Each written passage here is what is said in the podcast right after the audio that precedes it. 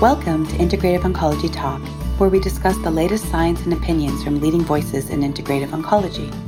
Integrative oncology utilizes complementary therapies and lifestyle strategies to help those affected by cancer using personalized approaches and evidence based recommendations. This podcast is hosted by Dr. Santosh Rao, a medical oncologist and integrative oncologist, and Dr. Judith Lacey, a supportive care and integrative oncology physician, with support from the Society for Integrative Oncology an international multidisciplinary organization whose mission is to advance the science and education of integrative oncology worldwide. The views expressed on this podcast do not necessarily reflect views of the participant's workplace or SIO and are not meant to offer medical advice. The information, opinions, and recommendations in the podcast are for general information only. Before making any changes in your healthcare or lifestyle, please discuss with your healthcare provider. And I'm just going to start by actually introducing you and welcoming you, Ed, Eduardo. And I'm going to welcome Santosh Rao, my co host. And I'm his co host for the Integrative Oncology Talks. And this is my first time um, in the in the hot seat hosting um, an integrative oncology talk session and santosh will be co-hosting so between the two of us we'll probably be bombarding you with interest and questions but um, to start, I guess, is introducing you, and you're a man of uh, such a an incredible. When I read your biography, you've done so much for the field of supportive care, palliative care, and integrative oncology. I didn't know really where to start, so I have a copy of your bio, and I'll read out some of it. But I think we'll just um, fill that in at some stage as we're going along. So I've met you many years ago, Eduardo, when I was working in palliative care. And I know that you are a man who started your career in Argentina in medical oncology and graduated uh, in the 19, oh, I don't know what year, I won't say, but in 1984, you went over to Edmonton and, um, and, uh, in Edmonton in Canada, and there you, you were the director of the clinical and academic palliative care program until 1999. And during that stage, somewhere the Edmonton Symptom Assessment Score was born, which has influenced all of our lives and probably changed all our lives in, in clinical practice. So um, we thank you for that. But your main, from 1999 onwards, you've been at MD Anderson and the director of rehabilitation palliative care, rehabilitation, and integrative medicine, which is a the this overarching amazing title. And Eduardo has been um, really interested and really guided all of us, and has been uh, a distant mentor, I guess, in even not in person, but just through all the thousands of articles that you've published in teasing out the physical, the psychosocial distress of patients with who are living with advanced cancer and and people who are and their families, and publishing um, that literally thousands of articles in not only in palliative care and supportive care, but also in integrative oncology, integrative medicine, and in self care. And particularly during COVID, some really important publications have just come out hundreds, if not thousands, of invited lectures and speakers and, and um, multiple awards, including the National International Awards from the American Cancer Society, the Lane Adams Quality of Life Award, the American Academy of Hospice and Palliative Medicine Lifetime Achievement Award, the Canadian Society of Palliative Care Physicians has established the Eduardo Bruera Award, which um, is pretty amazing, an honorary doctorate degree at the University of Montreal, and um, probably a lot more, Eduardo. But um, I think that sets the scene. You're running probably a pretty amazing department and very prolific when it comes to research and output. So I think our focus, rather than on, um, is really to to try and work out how integrative oncology, integrative medicine fits into this whole uh, supportive care and comprehensive cancer care delivery. So I thought I'd ask really by just tell us why you're doing this work and what drove you to uh, head on the path and um, why you're so passionate about this space. Thank you, Judy, for this wonderful introduction that I wrote for you 10 minutes ago. No, no, no, that's, that's uh, I, I am really delighted to to join you and Santosh and in these in these wonderful opportunities to to to brainstorm and to and to reminisce and to plan and to think together about uh, our field. Um, uh, specifically, um, the uh, my um, personal uh, love for this field started during my training in medical oncology, where I saw that uh, we were so focused on the disease and there was so little room for the person carrying that disease. And there was so little emphasis on assessing the physical emotional spiritual psychological suffering and offering ways to relieve these patients that I became quite frustrated with with my discipline with oncology, mm. uh, and so I decided that I wanted to focus in an area where we could um, um, look at the person carrying that tumor to our center rather than uh, so focused on the tumor. And and then i decided that this was something i wanted to do. Of course we did not have a specialty in uh, palliative care as as we do not have one right now in, in integrative oncology or even in, in cancer rehabilitation so they were all pioneer fields uh, and um, one of the challenges was to to start uh, generating a little bit of credibility and a body of knowledge.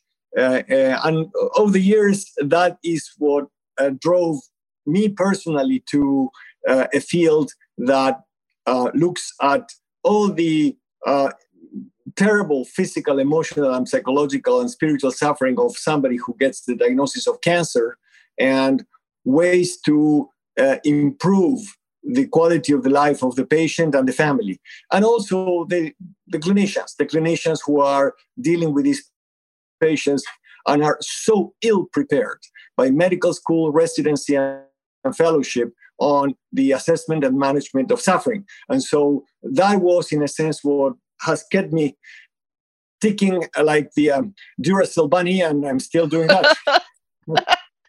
and I think that that uh, energy has really um, helped some of us keep that energy up as well because there's so much to do in this space, and um, I'm really motivated and very interested actually in um, both of us started in the field of palliative care, and I have moved very much into supportive care and integrative oncology, seeing that it fits seamlessly into the continuum of of this care for the whole person. But I'm just really interested in how you see it all fitting together. It's such a big area, and as this overarching, I see your name on you know so many publications, and you're so involved as a um, a senior author on publications on yoga, on meditation and cancer, on acupuncture and cancer, and uh, you're working now with the Society of Integrative Oncology on the ASCO guidelines for pain and integrative medicine, which we'll get to a bit later. But how do you see this all fitting together, and why and um, why is it so important to look outside of the box as to ways to help patients?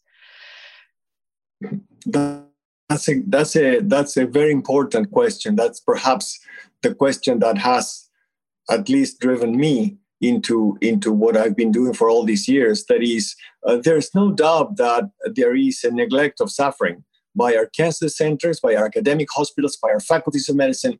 Uh, the person is not important uh, for the powerful. I mean, drug companies, granting agencies, academic profile, it's all disease related, it's all illness related. And that is what has fueled uh, the enormous body of knowledge we have, uh, but not always fueled the judgment, not always fueled the wisdom about how to use all that knowledge and and so all of us who have witnessed all that disease almost obsession and investment on disease management um, and have not seen the, the the growth in the in the personhood aspect of care feel that there is a need to establish a better balance and to have within our healthcare institutions places of true healing, places where the person can feel heard, can feel um, attended, can feel uh, um, honored in their personhood. And they don't have to be in any way alternatives. They don't have to be different. They can be part of the overall patient experience. And that's what we've been trying to establish for for all these years. Uh, you raise a very important point that is um, uh, the aspects of, of personhood care include everything from uh, the ESAS to understand what your issues are, what your suffering is today, your your assessment of your medications, but all the way to the way you handle your life, your your diet, your activity, your relationship to others, your spirituality, and all that is part of uh, who we are. Uh, I always heard um, concerns by more negative colleagues. And of course, they're more negative towards integrative oncology than they are about supportive and palliative care, because I think that is more of a, an established area. It has been there mm. for longer. But about integrative issues, I always tell my colleagues, my oncologists, well, you believe there's not a lot of evidence, but don't you have some music you like? Don't you have some diet you prefer? Don't you have some activities that you engage on yourself? Because if you're doing that yourself and your family, you're applying integrative practices into your life.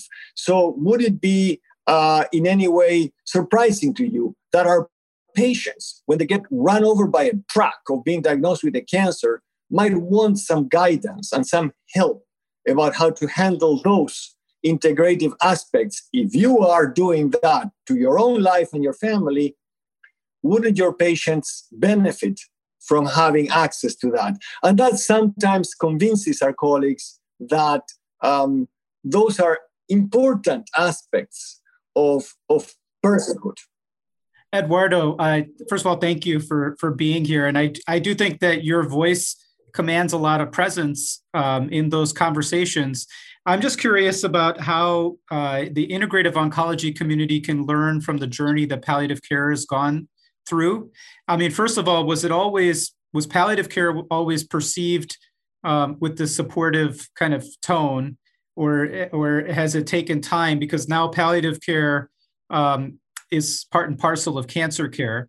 Um, and how would you suggest that we message uh, what we're trying to accomplish with integrative? Because I see a lot of overlap between our goals when we talk about palliative and integrative, which is why I think both of you are doing supportive supportive oncology. We're all talking about supporting patients. But how do we get to the point where integrative oncology is not seen as something that may be uh, fighting the evidence, et cetera, but is, you know, kind of evidence-based and non, you know, doesn't have as much harm and is generally, uh, you know, supportive? Yeah. Well, you're identifying, Santosh, the challenge of changing a culture. And I think that we need to respect and understand the culture of our institutions and our faculties of medicine. Because by respecting and understanding it, we can destroy it completely and do it right. So that's part of the challenge. Uh, get to know it so you can break it into pieces and make it a different culture, a culture that has the patient in it. And that was the big challenge. Uh, palliative care was seen in a horrible way, in a horrible way for many, many, many years. So it, it's still not seen with benign neglect by the majority, but it was seen uh, in a very, very negative way. And several years ago, I wrote a, a paper on the changes of the culture. How do you change the culture? And I think I described four stages in the development of a palliative care culture in an institution, in a hospital, in a medical school, in a health system. The first is denial. That is, we don't have these problems. The, the patients are happy with their have. We send them to hospice and nobody's really suffering very much. And because I'm not measuring anything, people are not really suffering. They're not having major problems. And it is necessary to break denial to start changing the culture. And that required doing things such as going into a place and asking 100 patients to tell us how happy they were to have cancer with their ESAS and so on, and how free of symptoms they were, taking no painkillers for their pain. And surprise, surprise, patients were expressing a tremendous amount of suffering, and that broke uh, denial.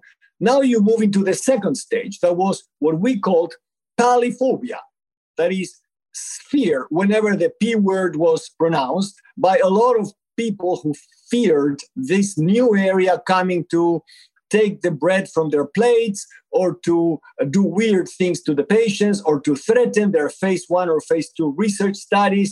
And of course, palliphobia results in lots of people attacking very aggressively uh, the new discipline that is trying to come uh, on board. And then there are strategies to address palliphobia, and we, we applied those. That is, don't go to the auditorium and give a talk. They're going to kill you because you're not powerful. Go stealth. Uh, look at two or three doctors who will send you patients, buy them breakfast, and and start seeing patients with them, uh, have the patients feel better, have the patients feel more confident and, and, and improve, and have that colleague who sends you the patients go home earlier because they send you the patients. And when you have 100 or 150 patients treated in the institution, now is the time to go public into the auditorium and say, look, all the fears that you might express because in absence of data, all opinions are good, and those people have bigger microphones. All those fears were not did not happen. The patients were happy. Uh, the, the, referring doctors were happy. Here's the 150 patients, and then you go through palliphobia, and now you go into the most dangerous stage that is called palilalia. That is repetitive, senseless talk about palliative without any resources or administrative structures where people say, yes, this is so important. Our patients need this. We should be doing this. But they don't give you any positions. And that's where most of the palliative care programs collapse. And actually, in Houston, we had many programs that collapsed because of palilalia.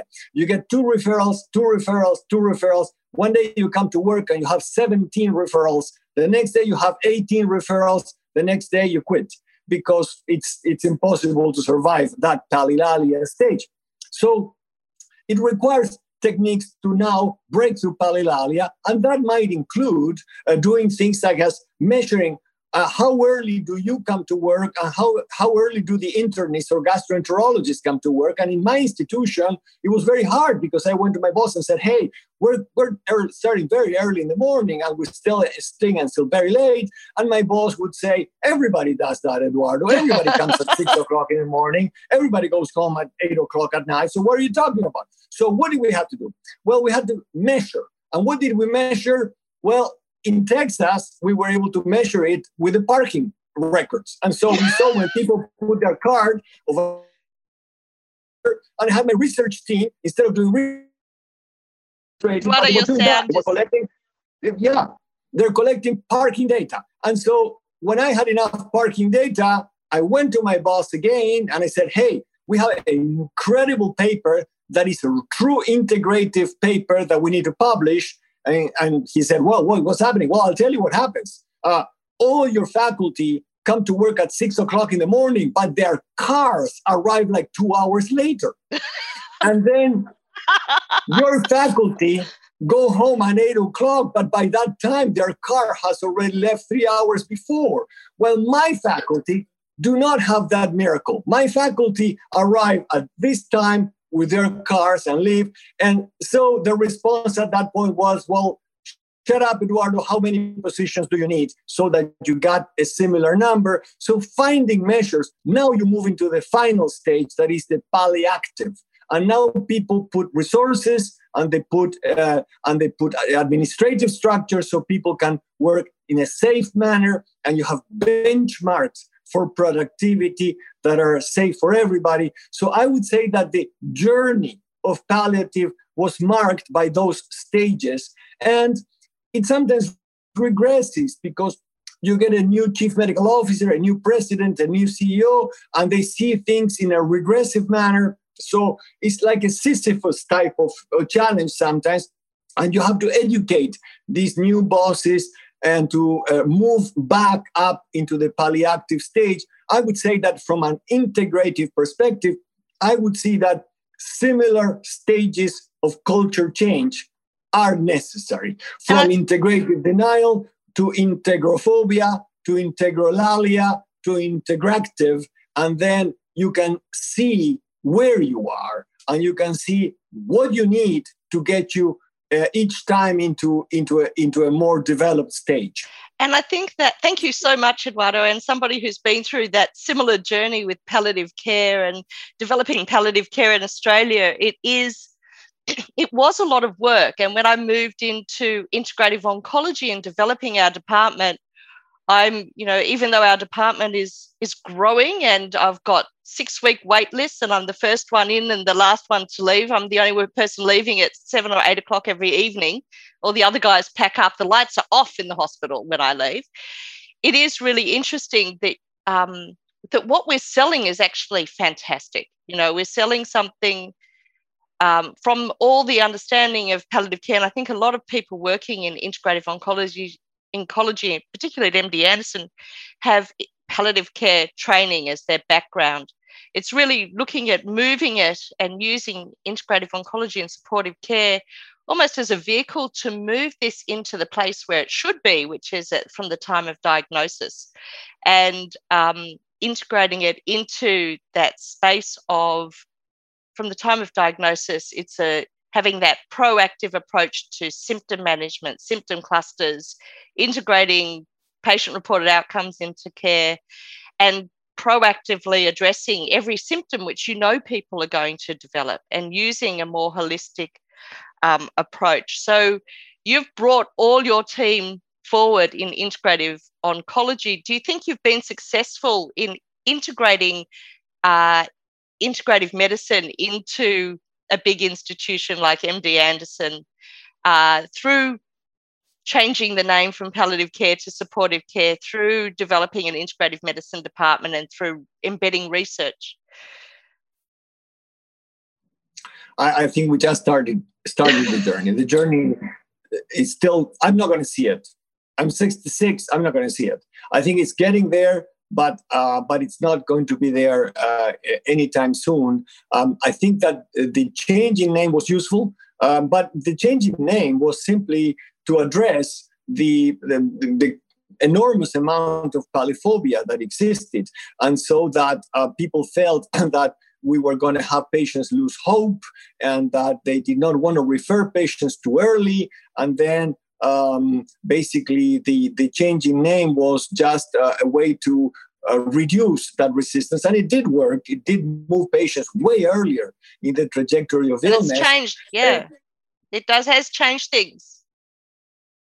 Yes, it did change a lot of things. And then having um, a home for our three teams to feel safe also helped a lot. When you had people uh, who were uh, doing palliative or integrative, and one was appointed through internal medicine, the other one through oncology, the other one through family medicine.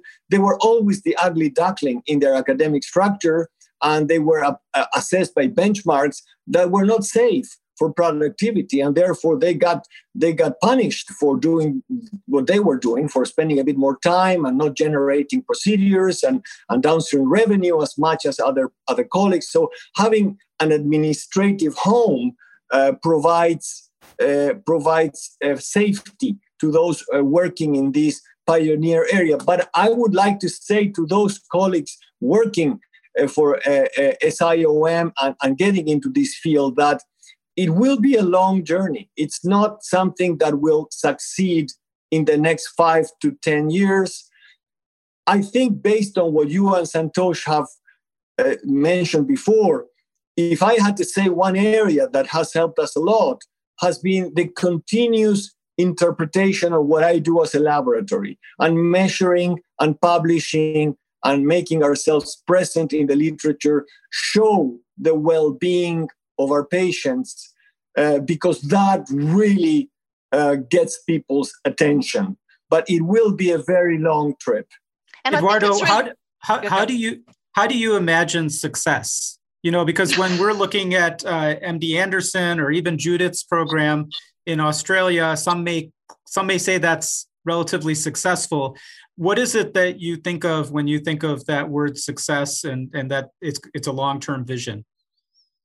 Well, I, I, would I would love to hear also Judith's voice on this, but from from my perspective, um, I usually measure success on what is happening to the patients and then an ability for patients who come to a cancer center to have a supportive care center that is truly embedded, holistic, huge, where you can go there and we can address all the aspects of your suffering. And that a, a, referring doctor can refer a patient to that center and not have to worry about the person going to receive uh, pain or counseling or integrative approaches.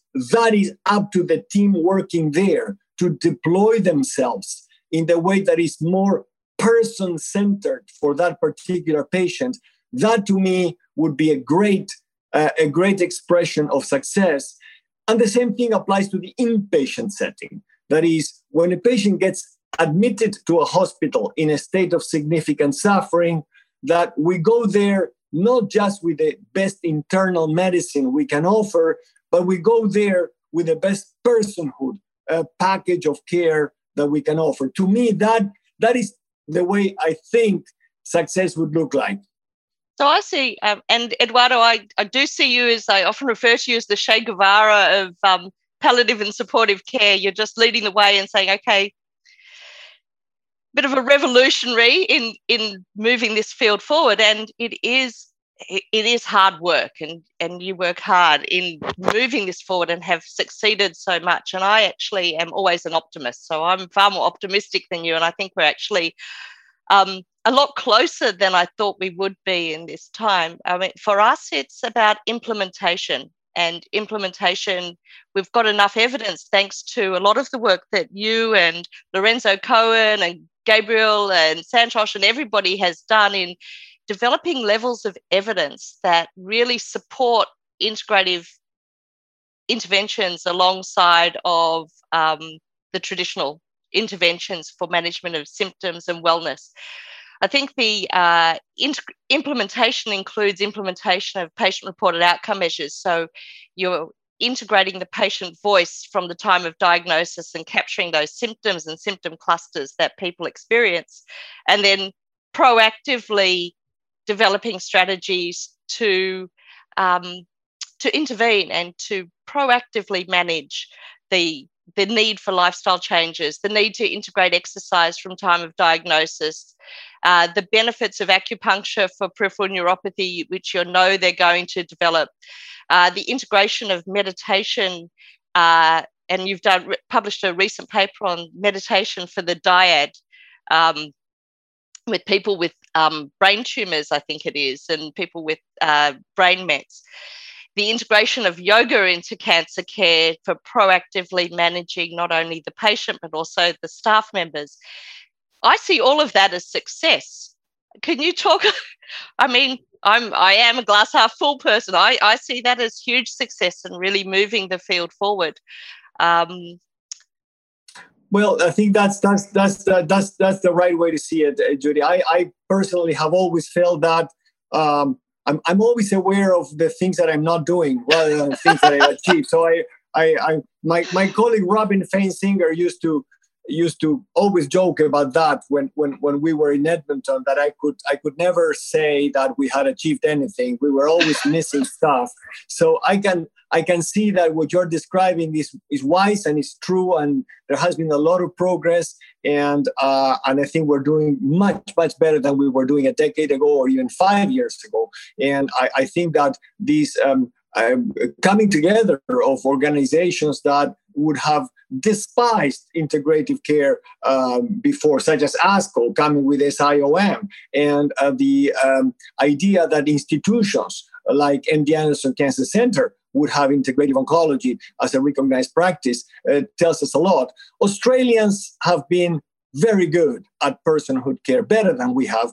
COSA uh, has been, uh, the Clinical Oncology Society of Australia has had a closer relationship with palliative care for many, many years.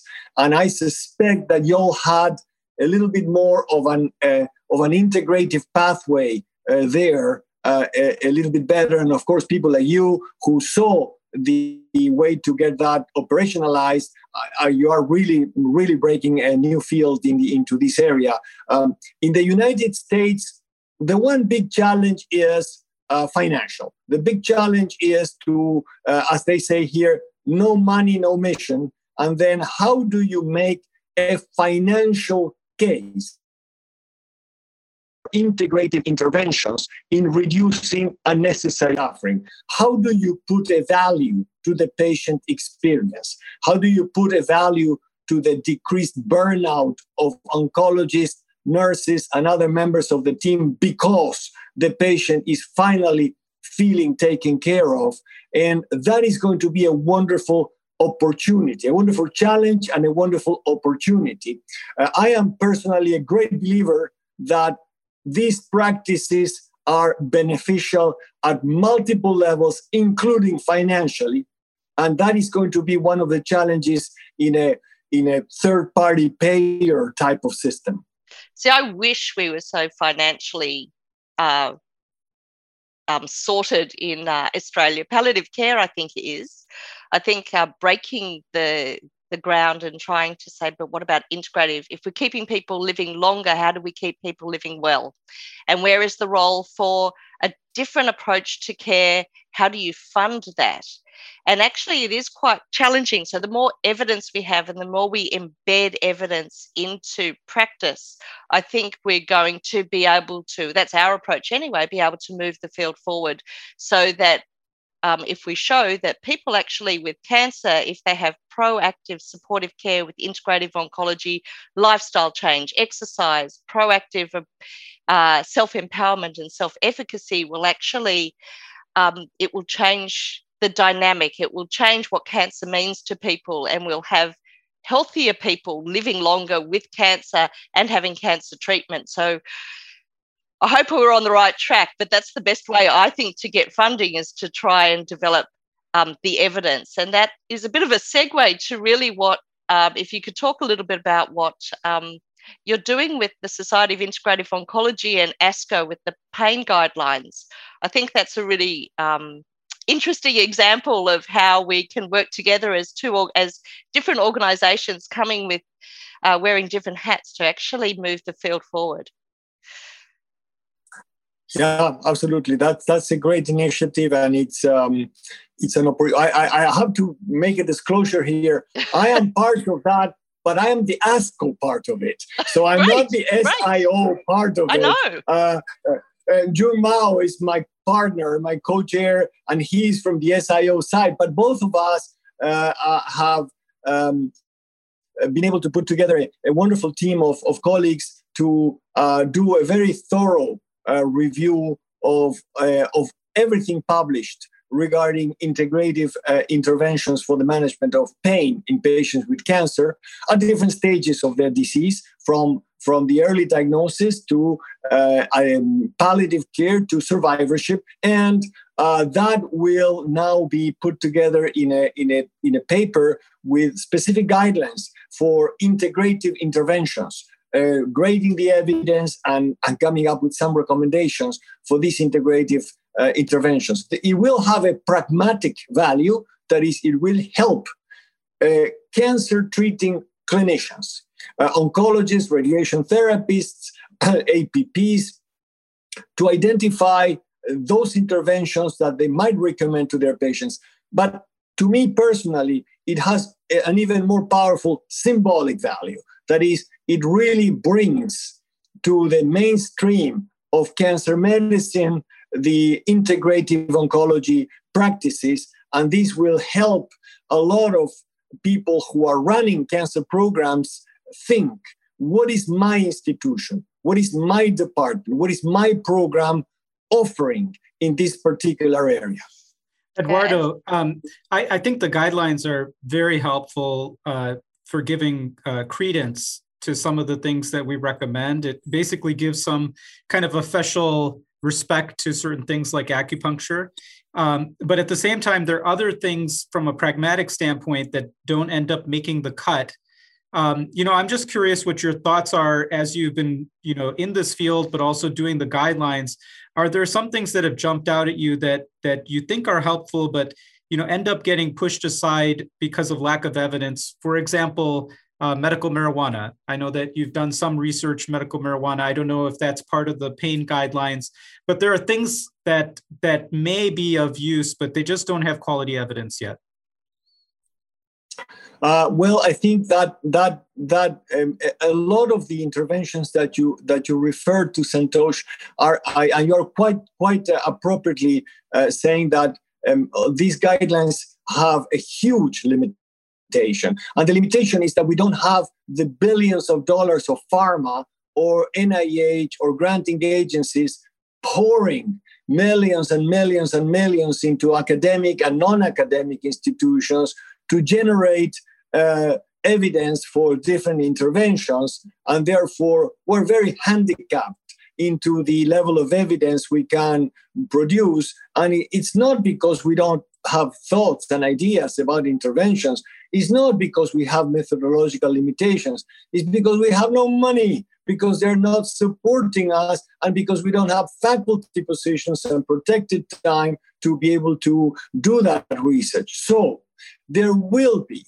areas that are not going to be reflected. But the paper is supposed to say in the introduction and in the discussion what are the opportunities what should we yeah. then be pursuing into into the future and, and so i hope that a couple of tables will clearly outline that there are areas that are not being addressed at this point or have not been addressed that are wonderful areas for colleagues doing uh, integrative oncology around the world to coalesce, to put themselves together and say, if I put five patients and you put 10 patients and you put two patients and you put three patients, guess what?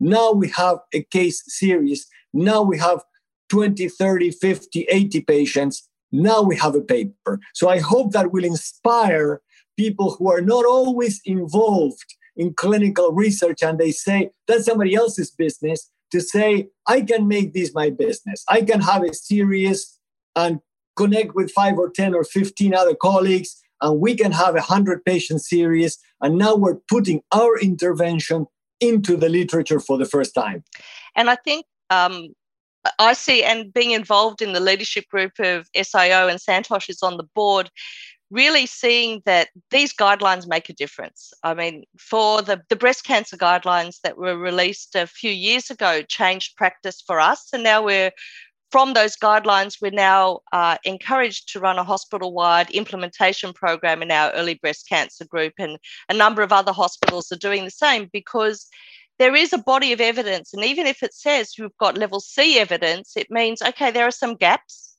but there's also the level A and B evidence for certain interventions, such as meditation and um, and for uh, anxiety and well-being. So I think that these guidelines, to me, would assist in the integration pro- process in applying for funding and getting those extra people on board.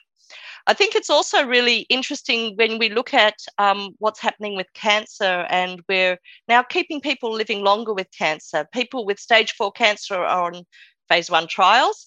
People with stage one, stage four cancer are receiving disease modifying therapies that are actually keeping them living longer with an advanced cancer. And so the opioid crisis and the use of drugs that we've used so often in palliative care of opioids and benzodiazepines and drugs of potential addiction need to be reviewed and we need to look at alternatives to that. Um, and it would be interesting to see if this work in um, in looking at the level of evidence for pain management using other techniques that are non-pharmacological may uh, improve or change the way we address cancer pain. Yeah. So that, I, that, I completely agree. Yeah. The, the, uh, the, use of these uh, these uh, interventions can help at, at, multiple levels. Can help uh, reduce opiates in some cases. Can help avoid opiates in other cases. Can help patients who are not eligible for opioid therapy due to their pain syndrome in, other cases. And I think it's it's a matter of of, of, of, of, of getting the papers written up and and um, and, and I, I, think that's the only way. I mean, if if, if everybody working in this field uh, sees their clinical setting as the true laboratory, w- where they are now doing pioneer work, they are exploring a new continent of care and documenting what you're doing in your medical records, and then doing retrospective studies about what you found and what you did is research. This is the beginning of research. Uh, what inspired me many, many, many, many years ago to get into into some of these areas where this type of consensus papers written by people uh, one many many many years ago about cachexia written by by my, my old boss neil macdonald at that time i read it and basically i said my goodness uh, there are some areas here where some research could be done and down in south america i did a randomized controlled trial of methylprednisolone because they said this was something that had not been investigated well enough. And I had access to a cheap drug in a developing country. And I said, gee, this is something I might contribute. And I did it. So um, I believe in the value of the written word. I believe that, that publishing is helpful.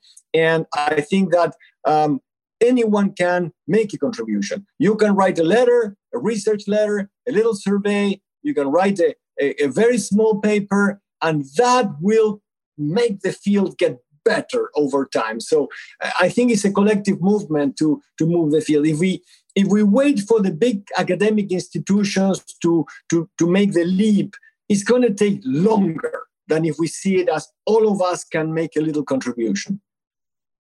Absolutely, and I think it's the um, uh, the collaboration between um, I don't think MD Anderson is such a small institution, but the the collaboration between all of the, the, large clinical institutions that have academic uh, units in them or people interested in research actually working and collaborating together um, and collecting data in the same way. And I think that's where the Edmonton Symptom Assessment Score has made a profound difference to cancer care. Um, the sim- simplicity of um, I, using something as both a clinical tool and a research tool, I think has really, which I think you've led in your research process, is a really good way for people in integrative oncology, I think, to get started. I don't know um, if you want to give any advice on how you get started for people in um, collecting and collating that research in um, in integrative oncology. Right, and that, that's that's that's you know the as many things we did over the years, the Edmonton, the ESAS, the Edmonton Symptom Assessment System, it was born out of frustration. We were seeing those patients, and you know, some there was there was a tool for pain that you asked 12 questions, a tool for fatigue that you asked 15 questions, a tool for depression that you asked 12 questions, uh, you know, a, a, tool for nausea that you asked another 12 questions. So it was an interrogation session with a poor patient who was sitting there. Uh, and then we said, This makes no sense. First of all, we don't have the time to do this. Second, our patients don't have the patience to do this. And then if we want to see them again, we need to ask another 12 questions. Let's just ask one, one from zero to 10, nothing else. And that's it. And then we came up with that, and, and patients were doing it, and our nurses were happy, and our team was able to do it. And so over the years, we noticed that it was useful. And then we saw weird things. We saw that people were, I mean, this is personal. This is not about the hmm. tumor. This is a person's. And so we saw people coming up with all kind of modules and saying, well, you might have vaginal discharge, or you might have hiccups, or you might have this. Uh, the core of the suffering experience of an individual is not led by the type of primary tumor. It's led by the fact that they have a life-threatening illness, and the symptoms of life-threatening illness are very simple. So I see, and I'm going to do clinic tomorrow, I'm going to see 12 patients. I'm going to see patients with probably 10 or 12 different uh, cancers. I will never use a module for one or another or another. That is not clinical care, that's research. The, the patient might have hiccup, but that is not the problem. The problem is that they're having a cancer. And so I would like to reassure our colleagues that you don't really need to go into extensive measurement, that you don't have to measure different for each of the different cancers that you see, that we're all persons. I don't know which one is going to hit me, which one is going to hit Judy, which one, which one is going to hit Santosh, but I can predict that we're going to have a suffering experience that will be captured by something like the ESAS or something like that. So I would like to reassure our colleagues that you don't need to have sophisticated tools.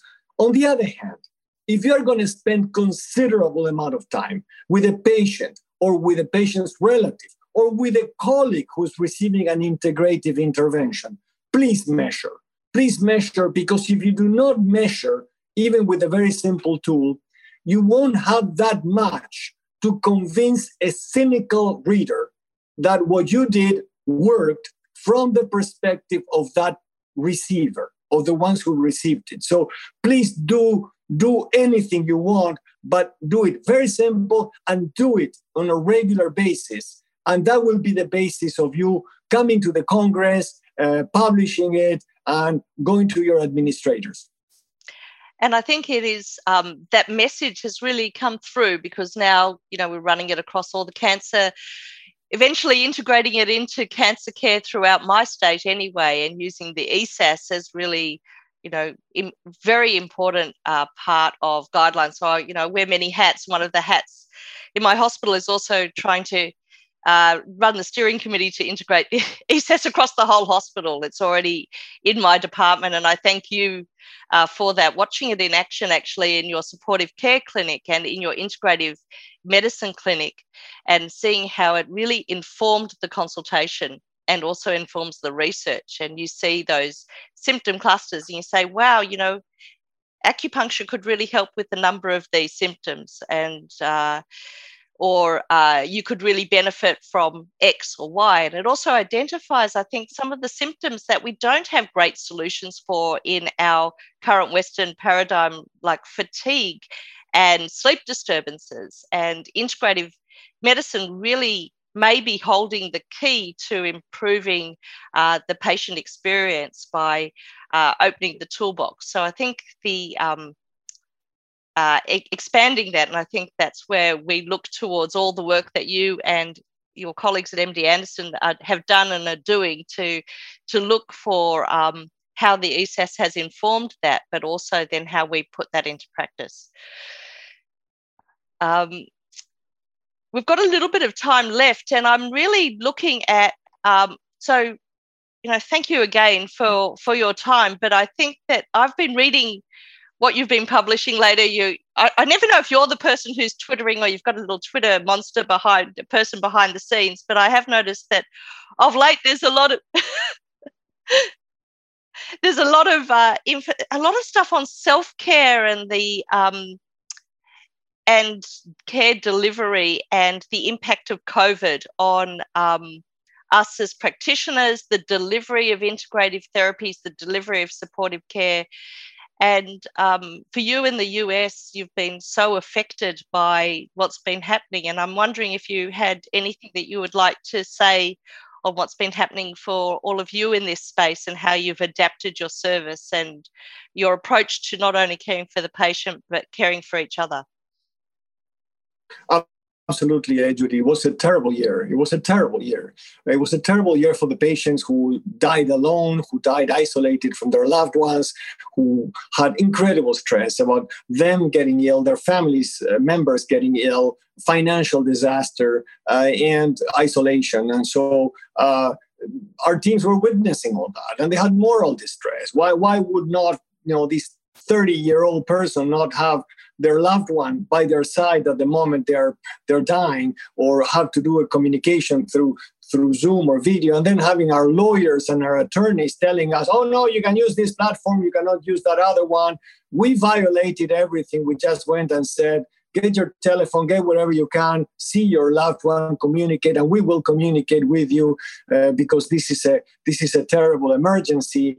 And and that level of suffering um, was was uh, unprecedented. I had I had not seen that uh, during my you know 41 years as, as a physician to, to this level, and so that. Uh, from my perspective, what do you do when you have these things? Well, we try to we try to contribute and we try to pitch in. And you know, I don't have any money. I'm not a wealthy person, but I can publish and I can pitch in with some interventions that can be useful to someone else. And so we did surveys of our people about what worked and we didn't. We published our transition into the virtual environment and what it did, and what interventions from uh, yoga and breathing interventions for healthcare professionals to um, to um, you know um, self-care checklists that were yeah. used by our clinicians and which ones anonymously they reported as being useful or not useful. And so we also made a point of trying to do that as fast as possible and put it out there for for anybody to to be able to take advantage. Um, I suspect, uh, sadly, that there are going to be other pandemics and other emergencies, and that are learning from what has happened, are learning from the transitions we had to make. Uh, and the way we can relieve suffering with very, very, very little in our hands. Our presence can be healing. Our, our listening can be healing. Our holding a hand can be healing. So finding that role in front of a suffering person and grabbing that video camera or that telephone to talk to their loved ones who are not seeing that person and reassure them that we're going to do our best to keep their their loved one taken care of and, and, and, and as well as possible, all those resources will help, will help those who will come uh, uh, into the future. And, and so we learned an awful lot. I have to say that there are some silver linings to this horrible situation. And one of them has been a bigger level of respect oriented colleagues who the personhood oriented colleagues. We found that they were using us more, they were asking us into places where they did not want us before. ICU comes to mind. Many of the uh, aggressive care areas come to mind where before they kind of said, Well, we don't really need you here to say, uh, We need you here, we need more of you, we need you a lot. And so uh, also it gave a sense of purpose to some of our team members. The fact that our team was able to relieve uh, suffering uh, when others were not able uh, was was very reassuring to many of them that they had made the right career choice. So it has been a terrible time. One I would, for one, would have preferred not to have to run a, a, department or a center or a team under these circumstances. Uh, but we learned an awful lot. I think there's still going to be some publishing to be done about this into the future. We'll do that. And I think we hopefully leave this crisis as it looks like we're starting to leave it behind slowly in the United States. Uh, we leave this crisis better equipped for the next one. Uh, very, you know, I really hope and pray that I'm not going to be there for the next one, but for whoever needs to do it, you, Judy, and Santosh. I'm only a little bit ones, younger than you, uh, Eduardo. they, they y'all, y'all will be a little bit better equipped.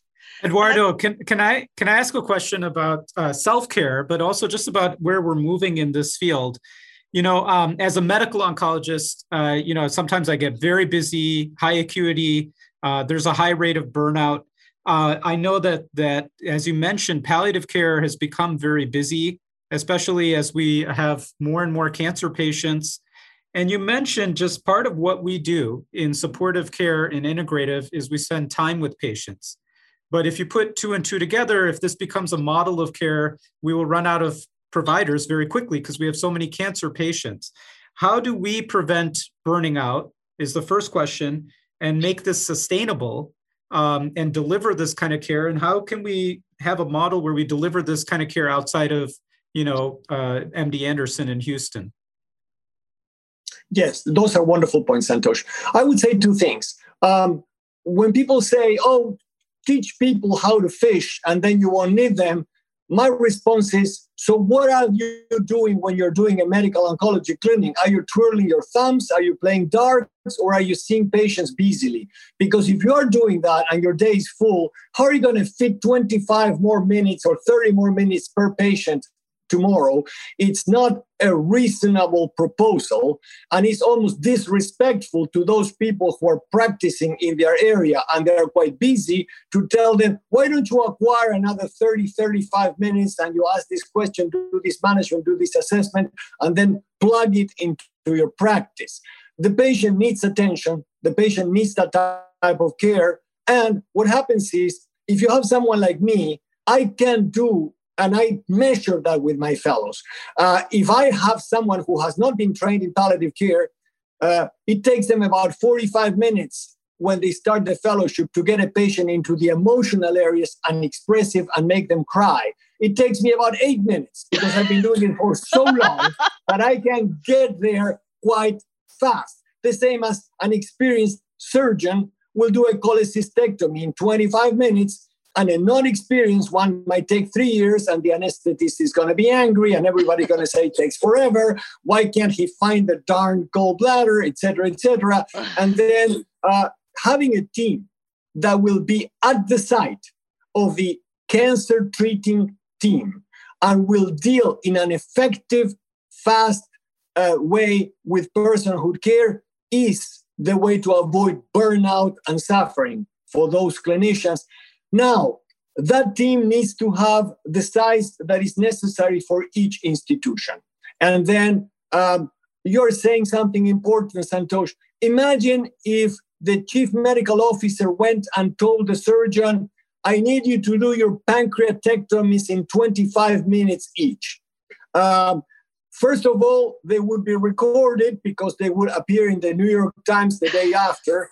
But second, they the surgeon would laugh and say what do you mean? I mean i'm not you know i barely able to get to the pancreas in 25 minutes and now you want me to cut uh, and, and shorten and that's not feasible. So an intervention that requires personhood care has a little bit of duration it has to be respected and then it's much better that you have less encounters but that resolve the problem for that particular patient rather than having large number of half done encounters, half pancreatectomies, one third pancreatectomies that at the end are not helping anyone. And then dimension the programs to the size that will uh, that will that will address uh, the, the patient needs. That I think will help burnout on everybody.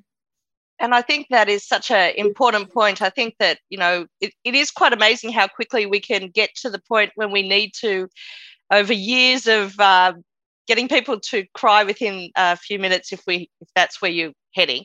But um, it is the skill of palliative care for me that has taken me to the point where I practice in, integrate that into my supportive care and integrative oncology work, as well as when I switch hats and uh, put back on my palliative care end of life hat, which I think actually is the same hat that I wear right throughout. I just uh, enjoy using the skills from the time of diagnosis, which I think is from your teaching. And it leads to uh, the development of, I think, what the other gift that we've received from COVID is developing online resources and encouraging self empowerment. So there is that really important space of um, dealing with people who are who have been dying through the pandemic and very unwell and separated from their loved ones due to illness from the pandemic, but also all those people at home living with cancer not having access to the resources. I know that the Society of Integrative Oncology Task Force has set put uh, in motion a, guide to how to provide a consultation and how to develop resources. But I think the the key of um, finding out what the patient needs using uh, validated questionnaires and then a um, developing resources to reduce the one-on-one the reliance on the one-on-one consultation with the palliative, with the integrative medicine or the supportive care or the palliative care specialist um, assists us and hopefully will assist us with our burnout as we develop this field because the challenge is um, the, the cost effectiveness of the cost benefit of having a person there. I agree with you. We should be alongside every medical specialist that are delivering cancer care, providing that intervention in a timely way. Do we have an intervention that's billable as easily as the, the surgeons that do the full pancreatectomy, not the quarter one? But the um, it's it's a complex puzzle, I think, that we're just starting to unpack. I don't I think I've just rambled a little bit, but I think the idea is that it's the self empowerment, the self efficacy, using our tools effectively and working out how to use the digital space and um, to enhance the delivery of what we provide. Yeah, I think that was a wonderful comment, Judy, and I 100% agree with that. Not everybody needs a pancreatectomy. Not everybody needs a surgeon when they have cancer. Some of Oh, your sound skills and our, yeah. our according to patient need in a patient-centered way is the trick. And I think doing some uh, universal screening at the point of entry to the institution is wonderful, and then deploying ourselves in a wise manner so that they are there. And then, um, you know, uh, yes, one of the virtual care advantages, I think Santosh brought the point of what do you do when uh, you are not operating in, in, Sydney or in Houston uh, or, in, or in Phoenix? Uh, uh, well, uh, virtual care is a wonderful option. the uh, bush pilots and the Canadian bush pilots and the Australian bush pilots are probably um, feeling shaky now because probably uh, virtual care is going to put some of them out of work. But the reality is, um, we can access people now, and we can access people that we could not access before. One thing to remember is uh, the time it takes is not less. And so that clinician, whether they are in Houston or they are in a small community, they have to put those minutes. And therefore, there has to be appropriate planning so that the time can be paid by someone who is going to uh, be delivering that care to that patient. But the opportunities are enormous. I think that uh, the virtual care opens the possibility of integrative care of high quality to patients who are living in communities where that care is in, unimaginable today. Yeah, and I think it's going to change the face of cancer care delivery and um, enabling people to stay well during their cancer treatment and um, and beyond. So I'm quite excited by the space. I'm, as I said, I'm a glass half full person. I have to be that person, but I rely on people like you to help us with the evidence and the structure so we can move forward thank you so much, Eduardo, for your time. But I think I would love to just conclude. Santosh, did you have a anything that you would like to add? No, I mean, I, I think that that's all great. Uh, you know, I just I I think that as we develop these models of care, we do have to be mindful of being able to deliver it. That's my main thing. I mean, I know yeah. that already pal- palliative care is very popular um, and our, our palliative care doctors are very busy. Um, and that's good in terms of being able to um, ramp up uh, consults and train more people. But as we know, it takes a long time to train.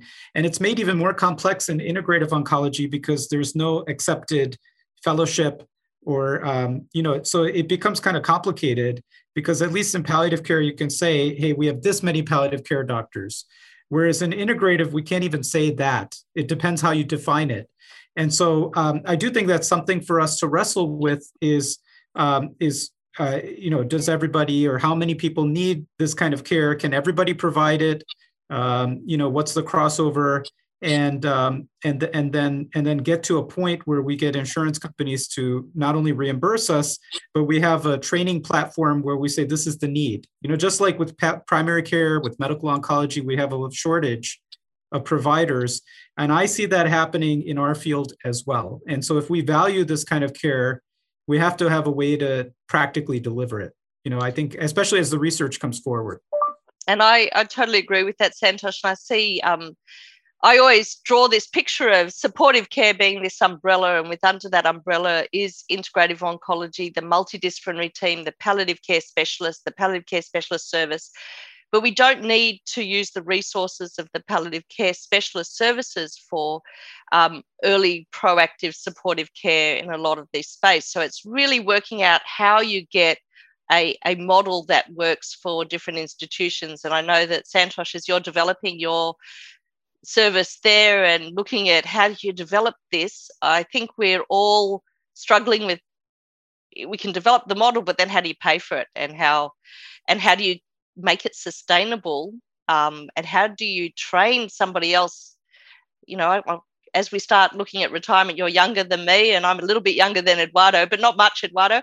The um, how do we um, start training others to we've succeeded in palliative care but how do we bring this forward and make it a a specialty in its own right? Because it is a rapidly growing field. And the guys in the at the christie in the uk are talking about should supportive care be a, a specialty on its own. So we're starting to see that it it's too much just to be under the umbrella of palliative care. It needs to be holistic supportive care. Integrative oncology is, a, I believe, a critical part of of that care. So it's a very exciting space um, to be involved in. Yeah. And I would say, don't. I mean, the the the the, the, the most we can do is to is to uh, work locally and think globally, and don't worry too much about what might happen in other areas. Get a nice job done in your place. Grow at the pace you can grow and if you cannot grow, don't worry and stay where you where you are at the size you are. enjoyed the ride, enjoy the care you're delivering and the papers you're publishing and so on, so that you apply to yourself the integrative care that you are applying to others. And the movement is the wind is behind your sails collectively. And so things are going to get better uh, over time. And then uh, I know that sometimes things look overwhelming at the beginning of any trip, but I think that, and you are starting the trip a little bit later than we started. Those are in supportive and palliative care. Uh, I all my career, I always thought that what my job is to hire people who work harder and better than me and get their backs, and then I can relax. And so that's what I done with the integrative ones. I just got wonderful people, and now my job is just to get their backs and have them uh, do the heavy lifting, and then I can uh, go to Australia and go to Phoenix and, and and all those places as soon as COVID allows us.